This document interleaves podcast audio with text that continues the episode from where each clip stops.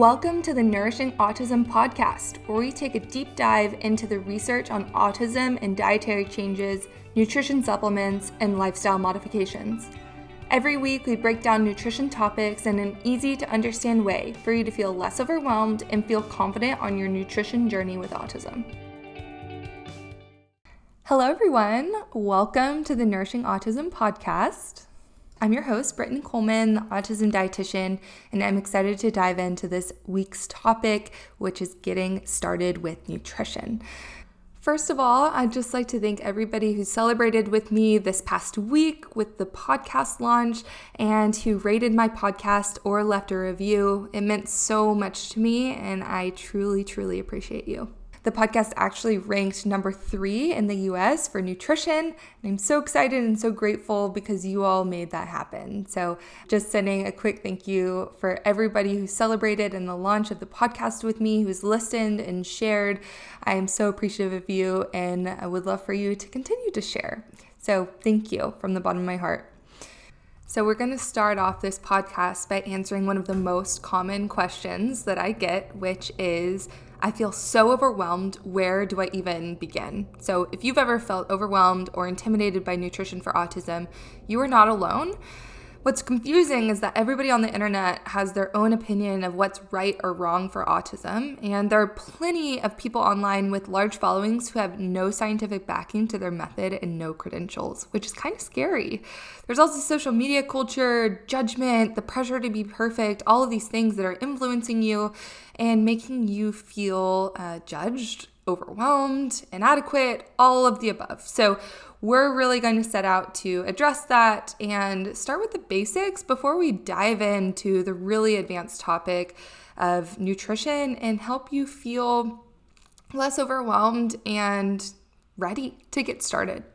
So, the internet makes nutrition seem easy, one size fits all, and very black and white.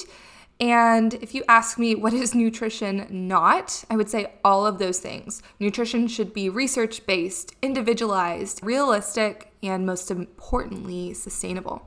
So, online, you're going to hear people tossing around some really complex topics when it comes to nutrition for autism, like yeast overgrowth or dysbiosis, MTHFR gene mutation, removing glutamates, salicylates, oxalates, you name it. And there's all these really overwhelming topics that maybe you had never heard of before that can just make it really frustrating. So, while these things could be helpful and might be one of the pieces to your child's nutrition, you do not have to dive into the deep end and all of these different topics to see progress. We really want to start off with the basics. So, I often recommend that families that get started with me get started with those basics before going into those advanced topics so basically, wading into the shallow end and learning to swim, and then comfortably swimming into the deep end before you actually jump in. We want to master the basics before going into those really advanced topics. And this is going to be something that helps you reduce your overwhelm and start with something more manageable and really build the groundwork for your child and for your family.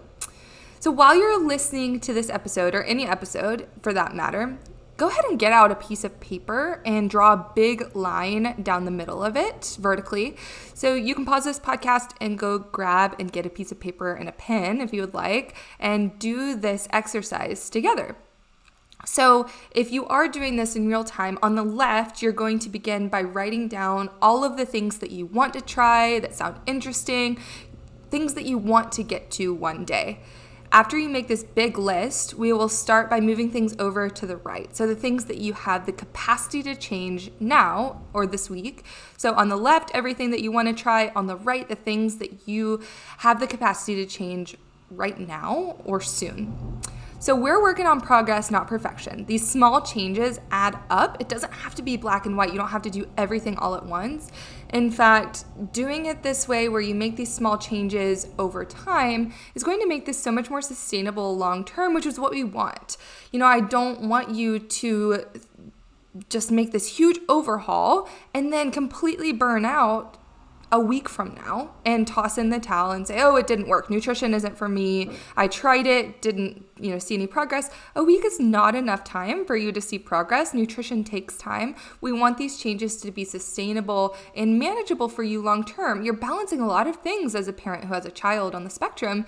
You're in different therapies, you're managing IEPs, you're juggling all these pieces. Nutrition can be really overwhelming. So just starting off with that small piece and building on top of it is going to help you keep this sustainable and manageable. It's going to be different for everybody too. Everybody is going to be able to handle different things depending on their current situation.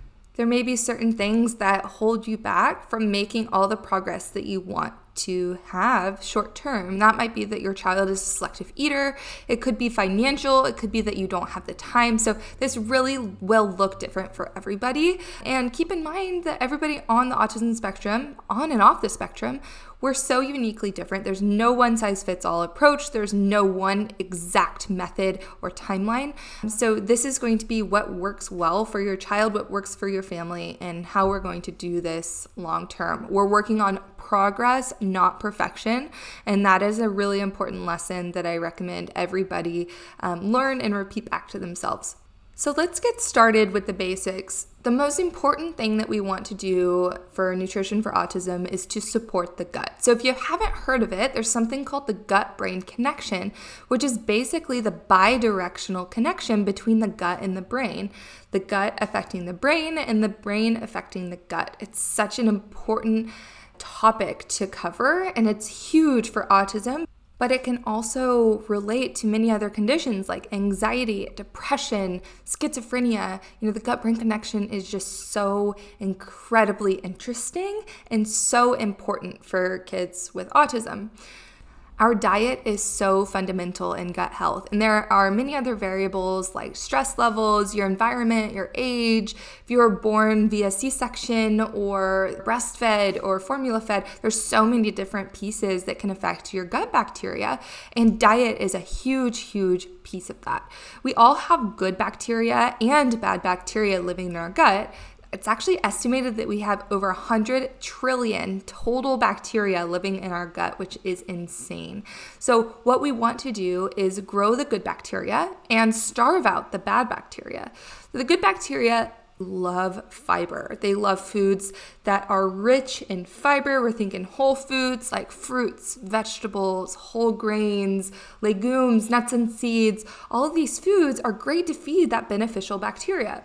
For kids who are selective and don't eat a lot of fiber, you can figure this out also by tracking what they're eating and telling up how many grams of fiber per day are they actually eating. And if they're not hitting the mark for their age, which I have the estimated amounts for uh, each age and gender for fiber listed in the fiber note in the autism nutrition library so you can go find that to figure out what your child needs per day.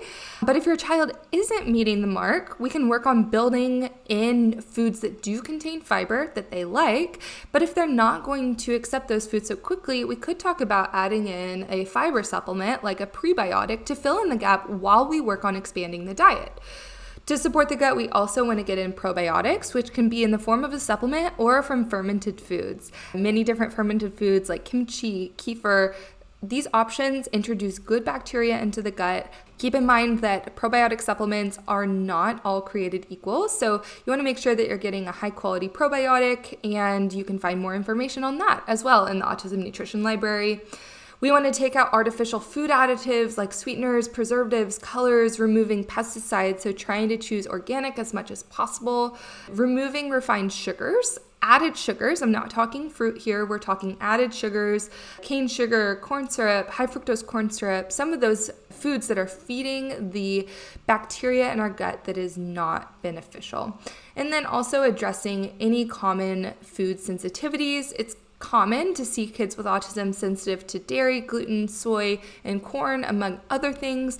And so, if you notice that your child has uh, certain trigger foods, you might want to consider some of those foods or taking a food journal to figure out what they are reacting to and how we can reduce or remove that food. Keep in mind if your child is already a really selective eater, we don't want to start pulling out big groups of food. You know, if they only eat five different foods and gluten and dairy are in all of those foods, we want to add before we subtract. So that's going to be a huge topic that we talk about in a later episode. Uh, but I do recommend working to add in foods, finding alternatives instead of just removing all of those foods right away. That can put you in a really sticky situation if the child is not going to start eating new foods. Uh, selective eating does not just resolve with hunger, it really implements sensory processing issues. Two, if you haven't listened to episode number three about picky eating and autism, I do advise you to go listen to that to learn more about why kids with autism are likely to be selective. And then another piece that we want to integrate are brain healthy foods, which are going to be foods like healthy fats, like omega 3s and omega 9s, including fatty fish, flax, chia, walnuts, olive oil, avocado oil, some of these brain healthy fats that are going to support the brain, lean proteins, organic grass fed beef, pastured chicken, eggs, etc. And then antioxidant foods like berries, broccoli, green veggies, dark chocolate, even oranges, nuts, seeds, turmeric, etc. Similar to supporting the gut, taking out artificial food additives, added sugars, and then also thinking about MSG. So, any foods that contain MSG are free glutamates and processed and fried foods. Glutamates can cause uh, hyperactivity in kids that are sensitive or anxiety. So, if you don't know what glutamates are, I'll have an episode on that too, but you can definitely go refer back to the Autism Nutrition Library. And then, like I said, removing processed and fried foods can be great to avoid excess amounts of omega 6 fatty acids, which can be inflammatory in high amounts. So, now refer back to that piece of paper with the line down the middle. If you have the capacity to change some of these things now, let's do it. But if you don't, no matter the reason, whether it's picky eating, finances, a time restriction, etc., work on these things gradually. Continue to add things over to the other column and say, This is something that I can handle right now. This is something that I'm able to do this week. I have the capacity to move forward. After you've done it, cross it off your list and pull the next thing into the column that you're able to handle right now. It doesn't have to be black and white. You don't have to do everything at once. We're thinking progress over perfection. And of course, this is just the basics, but I want you to start here before diving into really advanced topics. We want to get this nailed down. And then the next episode, we're going to talk about how to balance your child's plate. And that's going to be also one of the basics that I want you to get started before moving on to these really, really advanced topics.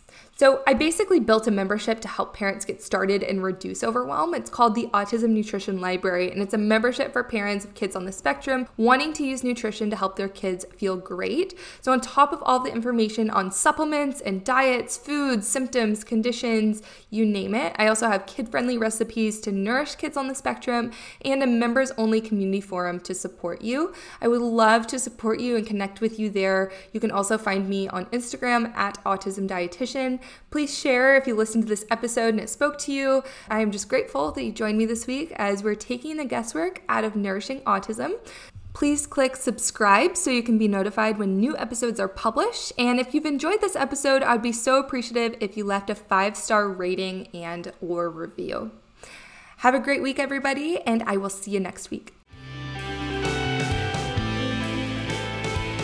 This podcast is brought to you by the Autism Nutrition Library, a one stop hub and community for all things autism nutrition, created to help you explore evidence based nutrition approaches that have proved to be effective to help individuals with autism feel their best, do their best, and be their best.